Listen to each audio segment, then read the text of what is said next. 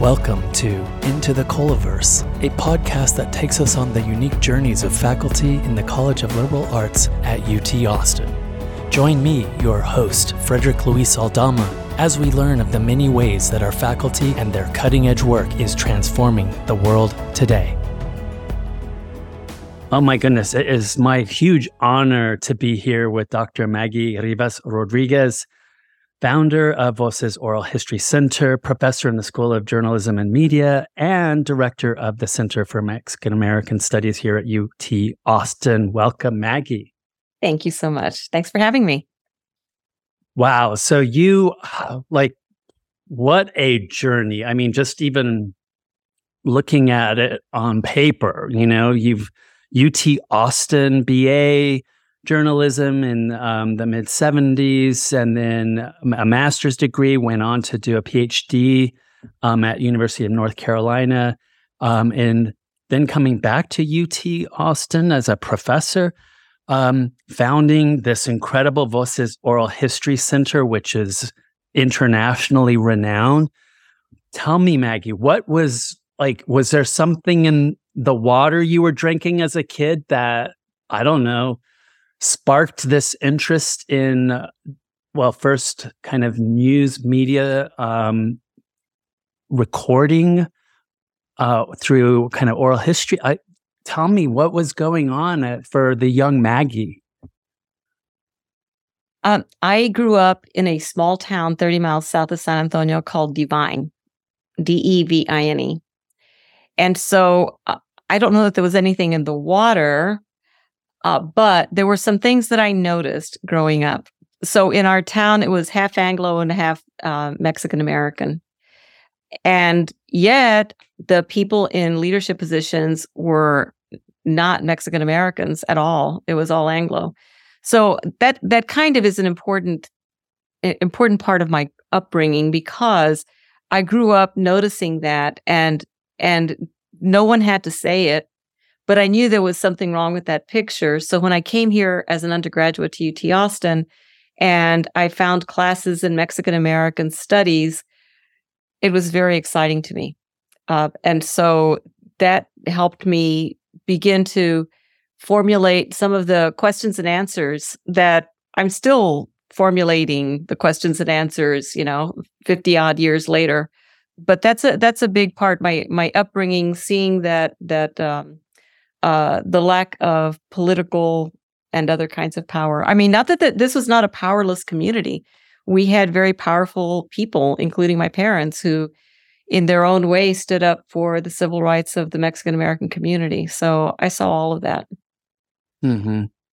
Yeah, that one of the really important links in all of the incredible work that you do is precisely between oral history, voices, archiving, um, but in a way that links those voices and those that presence, those important shaping um, subjects, um, peoples in our communities in our lives, in history, and things like the um, the different wars, in you know really important civil rights struggles.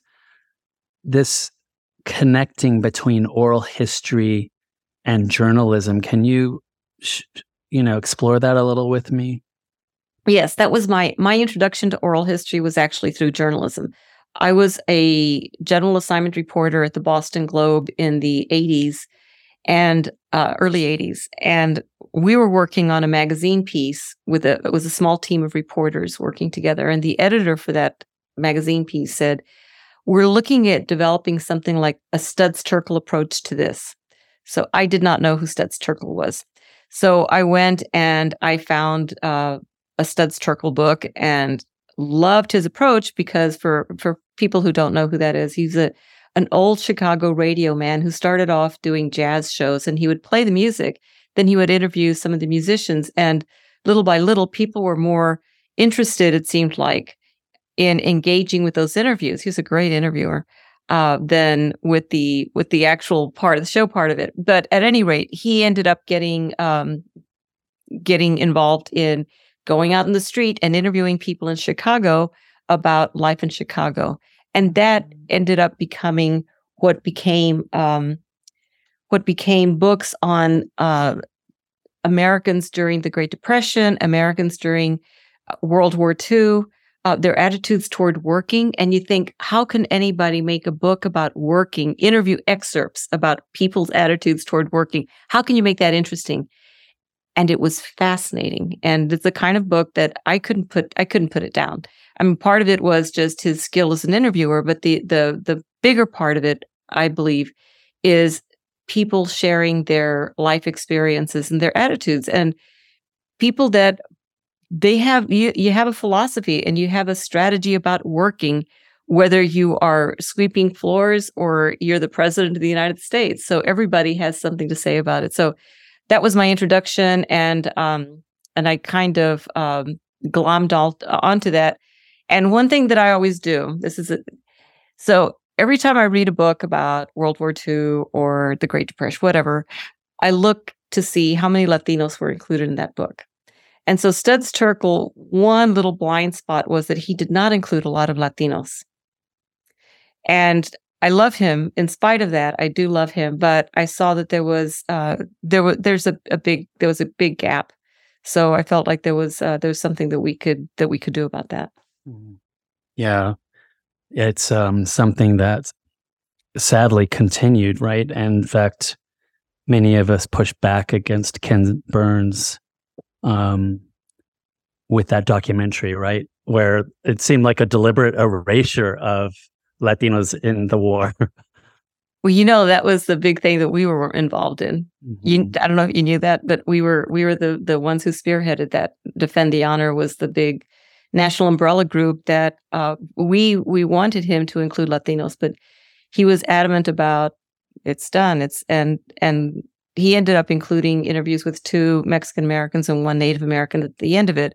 But the book, the companion book, does not have any Latino voices, and uh, and really the the the documentary that most people will see will not include those interviews. So um, I ran into to someone recently who said that he feels that Ken Burns has gotten the lesson and he now makes it a point to include Latinos.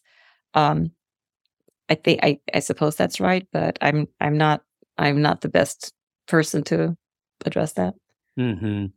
Yeah, well, I came at came at this through um, one of the professors that I worked with at UC Berkeley when I was an undergraduate, Mario uh, Barrera.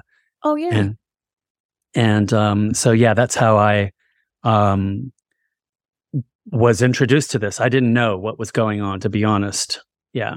Well, you know, Mario Barrera did interviews, I believe three of our interviews with World War II vets and did them with high quality professional equipment. And so because of him, we have some of our some of our best interviews are with that Mario did. Mm-hmm. Yeah, we so I brought him to the Ohio State University.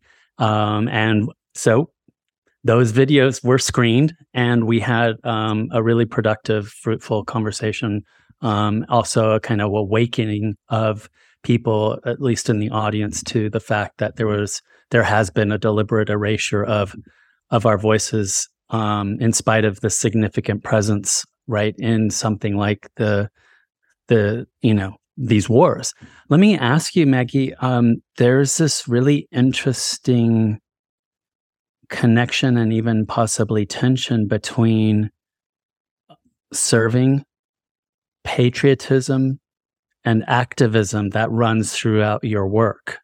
Mm-hmm. And could you explore that for us and you know for the listeners here? Yeah, so throughout from the very very first interviews that we did, um, one one thread that really ran through all of them was civil rights. And so that generation largely, but not exclusively or solely was uh, interested in just working through the system. There were a lot of people who wanted to work outside of the system and protest and become more active in in trying to uh, to create the tension so that those changes would be made. So that has that was always there. And in fact, the the person if I could, if I could kind of like make a, draw a string from the very first person that I said we need to get that interview, it was a um, it was a, a lawyer in San Antonio named Pete Tijerina, Pete Tijerina had been the um, one of the founders, really the person who founded the Mexican American Legal Defense and Educational Fund. And um, he had he had been in World War II, came from Laredo, went to, you know, ended up getting a law degree and found that every one of his he would he, he became the civil rights person in charge of the of LULAC. So anybody who suffered some discrimination in Texas would write a letter to him. Then he would write a very stern letter to some restaurant or store or something or a newspaper. And then, but there was no there was no way that he could do, get them to do anything. The only way to get any any enforcement of that was to file a lawsuit, and lawsuits were incredibly expensive. So Pete Tijerina would uh, he and he knew that. But the one thing that he said that helped him out were, was that newspapers were his friends and so a lot of journalists ran stories about this action that took place that somebody was was fired or demoted or uh, wasn't given a promotion because they were Mexican, and it was it was pretty blatant. So so when I interviewed him in 2000, I suppose 1999 or 2000, I can't remember what year it was, but it was toward the very beginning of the project, and um, I interviewed him, and he said, he admired the people that were activists that marched in the streets, but he was too he was scared to do that. And I think that that's true for a lot of people, not not just World War II generation. I think today people are afraid of exercising that First Amendment right to protest. And I do think it's so important that when when it's it's a visible protest and it's very um, it's it's in your face that people say this is it yeah yeah basta. It's it's an important way to to let the world know that this is something that we're not going to allow. So so mm-hmm. that was the the activists that, or or lack of activism back in the back in the um, in the 40s and 50s but then that generation was a generation that were the parents for my generation uh, and a little bit older than me too because I you know my parents were a little bit older when they had me. Um and those were the people that started to really question. And a lot of them were able to enjoy uh, college educations. And, and once you start understanding, reading more, and expanding your worldview, then there's certain truths that you can't unsee. And I think that that's one of the reasons that we had uh, that Chicano generation that was out in front protesting and and uh, very visibly letting the world know about their displeasure. Mm-hmm. Yeah, the um, amazing. Yeah, your Texas Me- Mexican Mexican Americans and post-war civil rights um, book that came out in 2015, where you t- you talk about him and of course others in the edited volume that you do with um, that you publish with Ben Olguin. There's also, um, you know, this kind of hey, look, we need to also pay attention to Afro Latinos and the experience there. Mm-hmm. Um, along with, of course, and this is in all of your work, but the Tejanas on the home front, um, you know, youth activism and so on. But can we, can you um, maybe share a little bit about why it's important for us to, when we need to ask questions that haven't been asked constantly, but we also need to kind of put center stage um, things that even within our own communities aren't being sometimes asked. You know, like Afro Latinidad. Yeah. Um, our families and our mix, our mestiza mixed um, ancestral past that tend to lean in, you know, because of the media and the mainstream t- more toward the the Euro- European and less um, into our indigeneities, um, African included? Yeah. Uh, it's a big question. Um, so in the late 70s, I had a fellowship to Peru. So I lived in Peru for, for nine months and traveled around the southern cone of South America. And in Peru, I went to something that they called um, a peña, and in, in Peru, what it means is there's there's a kind of a house, kind of a party in a restaurant, but there's all night entertainment and dancing and all night. So it goes on from like 10 o'clock at night until six o'clock in the morning. And they had uh, black Peruvians do some of the some of the dancing. That was the first time in my life that I understood that they were black Peruvians. Now, that could be attributed to a lack of, of, of, imagination. If I had understood more about the history of Latin America, I could have understood that there's, yes, of course, there's there's black people throughout the Americas and and in Mexico. But that's not something that I had ever been exposed to. If you watch uh, at that point, and maybe it's different now because I don't watch a lot of Mexican television anymore. But if you watch the the Mexican news or telenovelas or movies, you would see a very European, and that did strike me. That that that part about the European um, Mexican always struck me because they all had blonde, you know, blonde, blue eyed, green eyed people, and I'd say, well, I go to Mexico and I don't see those people there.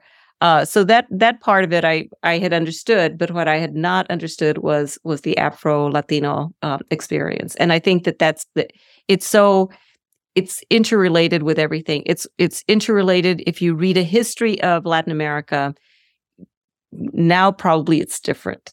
But at the time, there was not that inclusion of the different people that make it up. You know, it really was more of, um, you know, and then and then this government took over that. So you weren't you weren't reading that. So you know, it's it's part of really the the the historicizing of Latin America and what it means to be Latino has really improved so much in the last 20 years. It's it's pretty breathtaking and, and it's welcoming because you think, uh, we have as a people we're we're made up of so many different races and and Asian too. You know, there's there's also in Peru the best restaurants were the chifas and they were by you know run by Chinese immigrants. So they're Peruvian, they're also Chinese. There's also Latino. So putting that all together is is uh, I think it's it's something that it's going to be an ongoing um, effort for all of us to understand a little bit about what it means to be Latino. Mm, yeah, really important. You mentioned with um, Pete Pete Tijerina, yeah, his mm-hmm. yeah his um he mentioned that newspapers um being his friends, and I get that. Um, but of course, we also know um, your work included here, um, but also Otto Santa Ana, you know, his bright brown tide rising, his one in a hundred, and so on, that there are metaphors that the media uses that have um, negative, you know, consequences, produce negative public perceptions about our communities. Um, so, what are we? What do we do with that? I think the the number one thing to do with that is um, is calling calling news organizations out when they do that. I'm, um, you know, I'm a member of the National Association of Hispanic Journalists, and it's ongoing when they see evidence that there is a, um, an instance of this. There's, you know, there's an awareness that we can all bring to it. Uh, but it is ongoing, and I do think that it's important that when when we do see this, that we we let them know that this is not acceptable the same time, I also think it's it's important for us to let let folks know when they've done something right. I was just talking about this today with someone. It, we do uh, Voces does this thing for Hispanic Heritage Month. We do uh, daily stories, ninety second stories every day, and then we do long stories, four minutes long, uh, once a week. And they're about people, Tejanos, people who are Latinos from Texas who have made a contribution in some way. This is our third year. We just finished our third year of doing this. We hardly ever get any responses from people unless they have something negative to say. And so this last time we got something, and it's, you know, I don't mind because I can deal with it. But the students who work on this and really put their hearts and souls into it, they get so discouraged that they don't get any positive feedback. And then the one the one person said, has something nasty to say about what they did. Not that they, and the criticism was not that they did a bad job. The, the criticism was you you showcased one person when it was actually his mother who had laid the groundwork for this. Well, the problem is that the mother didn't have her contributions documented. So his contributions are the ones that you can find on Wikipedia, but not the mother's. and it gets back to another larger issue with with uh, with our Latino population is that we need to we need to have more books. We need to have more memoirs. People need to write their memoirs. We need to have more really really good oral histories. Uh, the scholars that that you know and that I know all over the country work really hard to be able to produce as much as they produce. But it's kind of a drop in the bucket compared to what needs to be done. Um, so, to the extent that we can facilitate it for each other and lift each other up and encourage each other, I think it's vitally important that we do that. In 2007, you wrote a piece, News Coverage of Latinos. We're not there yet. Are we getting closer in 2023? We're a heck of a lot closer in 2023 than we were in 2007, and way closer than we were in, when I graduated from UT in 1976. Um, I think the big difference has been that we now have more Latinos and Latinas reporters and editors we're still at that place where we need more people in uh, in gate gatekeeper positions, managing editors and editors.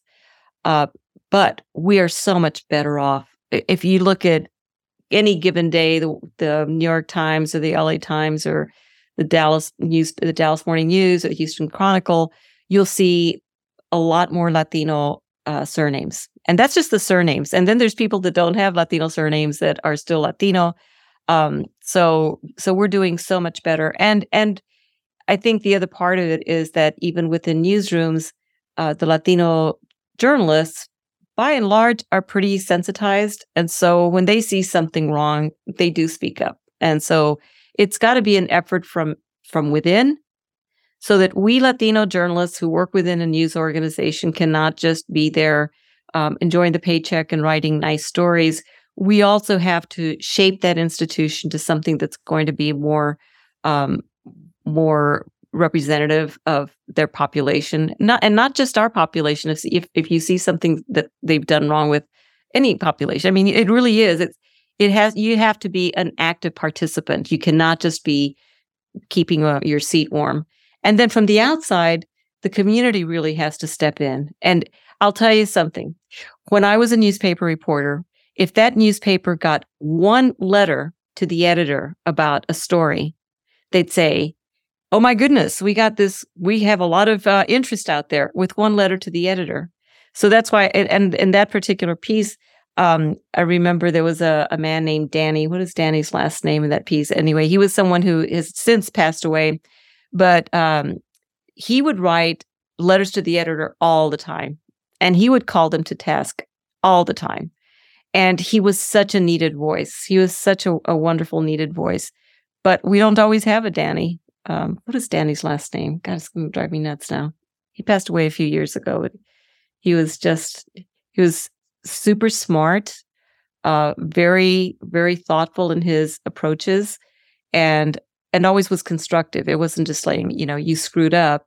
It's like, okay, you could have done this better. This, these are ways that you can do better. Mm calling the media um, and its representation of our communities to task really important. You know, speaking of early publications, and you have quite the long list, um, I have to say. But let's go back to 2003. You were already thinking about the internet and unique perspectives of an alternative Latino online publication. 2003. And today we have, oh my gosh, this proliferation of ways that our voices are being documented, that are being archived. Um, news, our news, what is it? Latino USA is what, 30 years now? Um, uh, you know, Maria Hinojosa, her, you know, Futuro Media Group, the Latino um, ampersand stories that our colleague Dr. Uh, Fowlis in at Texas A&M in San Antonio. Uh, so much. Oh my gosh, my head is spinning. Um, in 2003, could you have predicted something like this? no, no, no. And, you think about it. I mean, the you're doing a podcast. How many podcasts do we have? Latino podcasts. It's it's super exciting. It's super exciting. I'm it gives me a lot of hope for the next uh, you know, for the next generation of of young people coming coming up because I I see some of the work that they're doing and I'm like they're thinking about things way way beyond what I would have thought of when I was their age and even today it's opening my eyes. So so yeah, no, I don't I don't think any one of us and I, I do think publication means something different now. Publication used to be having a newspaper, you know, and I and I I was I did newspapers when I was in at UT. We worked on a, a Mayo newspaper called El Despertador, and I've run into to Chicanas of my generation, a little bit older, who who produce their own newspapers and the hard copy of newspapers. These days you you don't have the expense of doing all that. These days you can publish in so many different ways. And i do think podcasts are a form of publication. It's a different platform but it's it's a way of of communication. So i think that it's a really important valid way of of, of producing content that that is important. Speaking of the younger generations gen z um and it, it always surprised you know it's so funny it's this shouldn't surprise me, but um, these real, like, incredibly politically aware young activists that if you if I saw them walking down the street in I think that they just walked off a you know some kind of designer fashion runway. You know it's not like when i was you know at berkeley as an undergrad and you know we kind of dressed a certain way if we were like politically active and so now it's this weird like gen z that you know don't judge that book by its cover that's for sure right um, but let me ask in your teaching you have a course oral history as journalism and you you've just so beautifully shared with us why oral history is journalism um, but and then you have another one covering the U.S. Latino community, reporting Texas, reporting words. Where where do you want your students to? What do you want them to take away from some of your classes like this? So, in my oral history uh, uh classes, what we do is they learn about oral history methodology and they learn about the subject, whatever the subject is. And every semester that we study this, it's a different subject. So in the first years, it was World War II. And then it became the Vietnam War. And then it became different slices of the of uh of political engagement. So what and in every single one of my classes, my students by and large would say, I never knew this before. I never had this in my history books. I didn't learn this in high school or in any of my other classes. Of course, it's impossible for you to learn all of history and even US history and anything. But honestly, I do know eh, in my generation, I don't think in my history books we had anything about Latinos at all, anything about the contributions of Latinos at all, or activities or, you know, nothing. Um, I don't know what the history books look like today. I would love to see that now that I think of it. I'd love to see that. Um, but I do know that some of these other topics, like the 1975 Voting Rights Act, which extended voting rights to uh, language minorities such as Mexican Americans, Puerto Ricans, um, uh, Japanese Americans, and some people, uh, indigenous people in Alaska, mainly, that had a real huge impact on Latinos and and students don't know that they don't know about that there was any Latino involvement at all in the in, in the Voting Rights Act. Of course, now it's it's kind of moot point for the most part, but they don't know about that. They don't know about uh, how did we end up with Texas A and M Kingsville? How did we end up with Texas A and M Corpus Christi? Um, how did we end up with UT RGV? Um, and so that's a little bit UT RGV is a little bit out of the equation, but there was the U.S. Um, U, uh, there was a Texas um, legislative bill that created that provided funding for these new universities, and it came it came from uh, a lawsuit that MALDEF had filed on behalf of all these border universities and communities, saying that why does UT Austin and Texas A&M why do those two universities get all of the resources, and we're here with lousy labs. They don't have PhD programs because the the way the system was built was to uh, to not allow them to to even have a PhD program. You had to have so many professors who had PhDs in order to have a PhD program, and they couldn't get those professors because there was no PhD program. So who wants to go someplace where there's no graduate students? So that was what happened. The South South Texas Border Initiative. So so we learned about that in a few semesters, and it's just fascinating because you can go almost anywhere, and there can be um, kind of a nice way of looking at this. What we what I try to do for my classes is we're looking at a specific research topic. And that research topic can be either written about that semester by someone or you can do a compilation where, you know, for the World War II thing there were several semesters that we were able to use.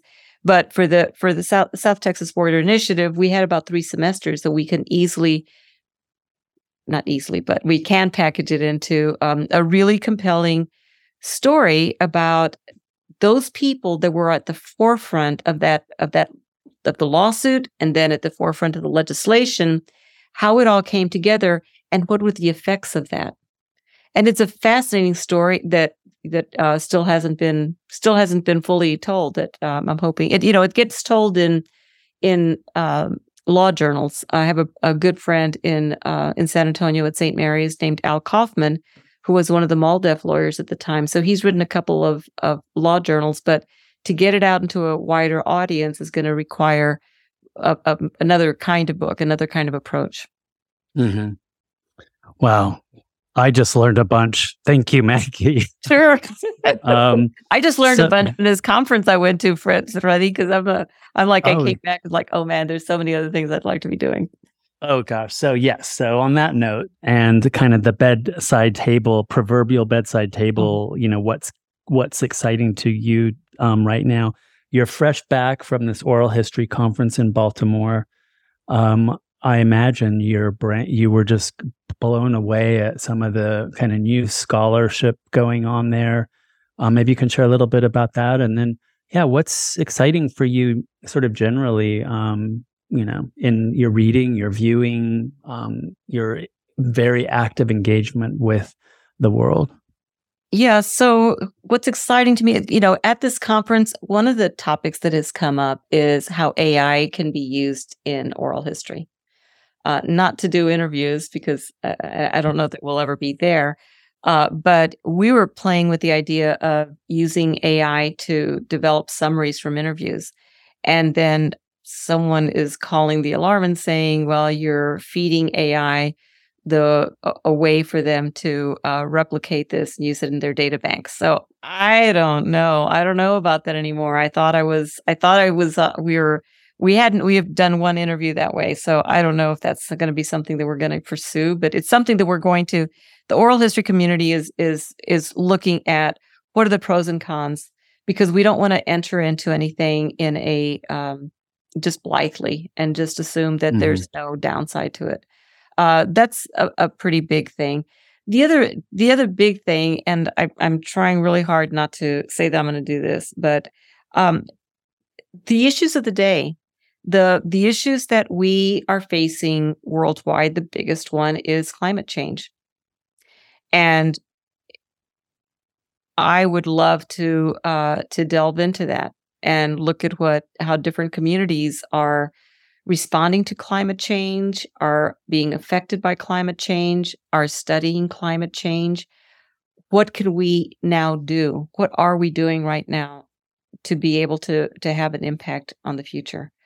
Um, and I I talked to just one, you know, I went to one panel discussion and they were talking about it, and I'm like, oh man, I don't want to think about this because if I think about it, if I say it, I have to do it. So I'm not saying I have to do it. However, I do think it's something I am thinking about because uh, it's something that it's an existential threat to us all, and having having us converse about it and not just for UT, but you know, if there's a way that we can get other universities and institutions involved in and looking at this, uh, we might be able to have some some pretty good, um, you know, some good data. But beyond that, kind of just talking it out. So that's kind of a a, um, a big issue.